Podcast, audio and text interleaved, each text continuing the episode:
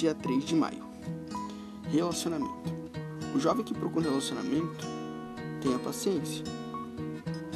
Talvez tenha chegado ao momento em que acha que deve viver igual Paulo, mas o desejo ainda deve estar no seu coração. E uma hora você vai encontrar. A vida vai te proporcionar momentos maravilhosos, namorando ou não. Quando encontrar alguém, namore para casar. Tenha um grande conhecimento da essência e não só da carne. Tenha paciência, Paulinho. Leitura do dia, Jó 42, versículo 2.